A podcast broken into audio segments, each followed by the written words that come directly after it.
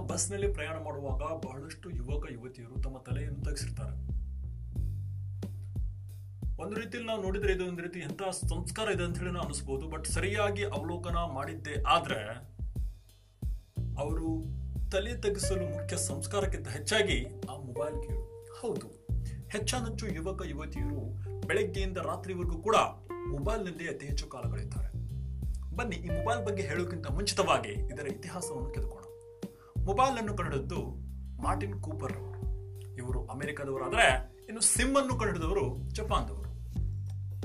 ಇನ್ನು mobile phone ತನ್ನ ವೈಶಿಷ್ಟ್ಯವನ್ನೇ ಪ್ರತಿನಿತ್ಯ ಬದಲಾವಣೆ ಸಾಗುತ್ತೆ. ದಿನ ದಿನಕ್ಕೆ, ಗಂಟೆ ಗಂಟೆಗೆ ಹೊಸ ಹೊಸ ಮೊಬೈಲ್ಗಳು ಬರುತ್ತಲೇ ಇದೆ. ಅದರಂತೆಯೇ ನಮಗೆ ಊಹಿಸಲು ಸಾಧ್ಯವಾಗದ ಕಾರ್ಯವನ್ನು ನಮ್ಮ ಮೊಬೈಲ್ ಫೋನ್ ಮಾಡ್ತಾ ಇದೆ. ಯಾವಾಗ ನಮ್ಮ ಮೊಬೈಲ್ದಲ್ಲಿ ಅಂತರ್ಜಾಲ ಖಾಲಿಯಾಗುತ್ತೋ ಆಗ ನಮ್ಮ ಉಸಿರಿ ನಿಲ್ಲುವಂತಹ ವಾತಾವರಣ ಸೃಷ್ಟಿಯಾಗುತ್ತೆ. ಬಸ್ಸು ಟ್ರೈನ್ನಿಂದ ಹಿಡಿದು ವಿಮಾನ ಬುಕಿಂಗ್ವರೆಗೂ ಕೂಡ ಇಂದು ಇಡೀ ಜಗತ್ತು ಒಂದು ಜಾಗತಿಕ ಹಳ್ಳಿಯಾಗಿ ಮಾರ್ಪಟ್ಟಿದೆ. ಇದರ ಉಪಯೋಗ ಹಲವಾರು ಇದ್ದರೂ ಸಹಿತ ಇದರ ದುರುಪಯೋಗವೂ ಇದೆ. ಮುಖ್ಯವಾಗಿ ಯುವಕರಲ್ಲಿ. ಒಬ್ಬ ಹುಡುಗ ಮೊಬೈಲ್ನಲ್ಲಿ ಗೇಮ್ ಆಡ್ತಾ ಇದ್ದ. ಈ ಸಂದರ್ಭದಲ್ಲಿ ಆತನ ಇನ್ನೊಬ್ಬ ಗೆಳೆಯ ಅವನನ್ನು ರೇಗಿಸಿದ.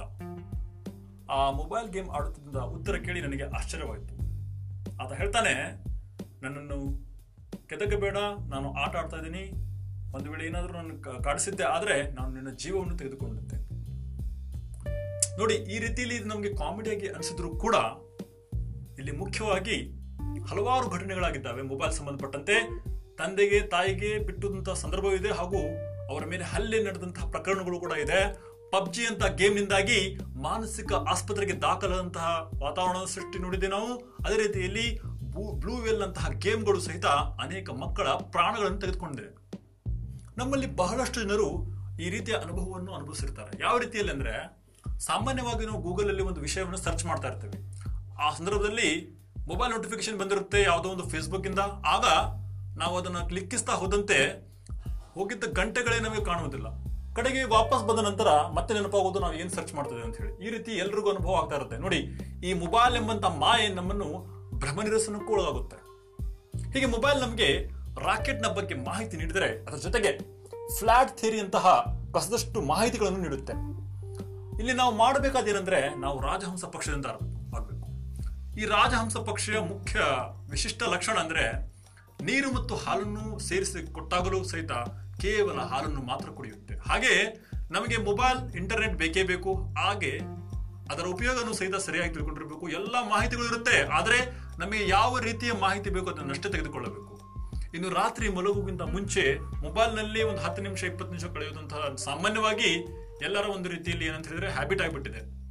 ಈ ಹತ್ತು, ಇಪ್ಪತ್ತು ನಿಮಿಷ ತೆಗೆದುಕೊಂಡಂತಹ ಈ ಮೊಬೈಲ್ ಗೇಮ್ನಲ್ಲಿ ಫೇಸ್ಬುಕ್ ಇನ್ಸ್ಟಾಗ್ರಾಮು ವಾಟ್ಸಪ್ಪು ಯಾವುದೇ ಒಂದು ಯೂಟ್ಯೂಬ್ ಅಲ್ಲಿ ನಾವು ಹತ್ತು ನಿಮಿಷ ಹೋಗಿ ಅದೊಂದು ಒಂದು ತಾಸು, ಎರಡು ತಾಸು ಆಗಿದ್ದು ನಮ್ಗೆ ಗೊತ್ತಾಗೋದಿಲ್ಲ.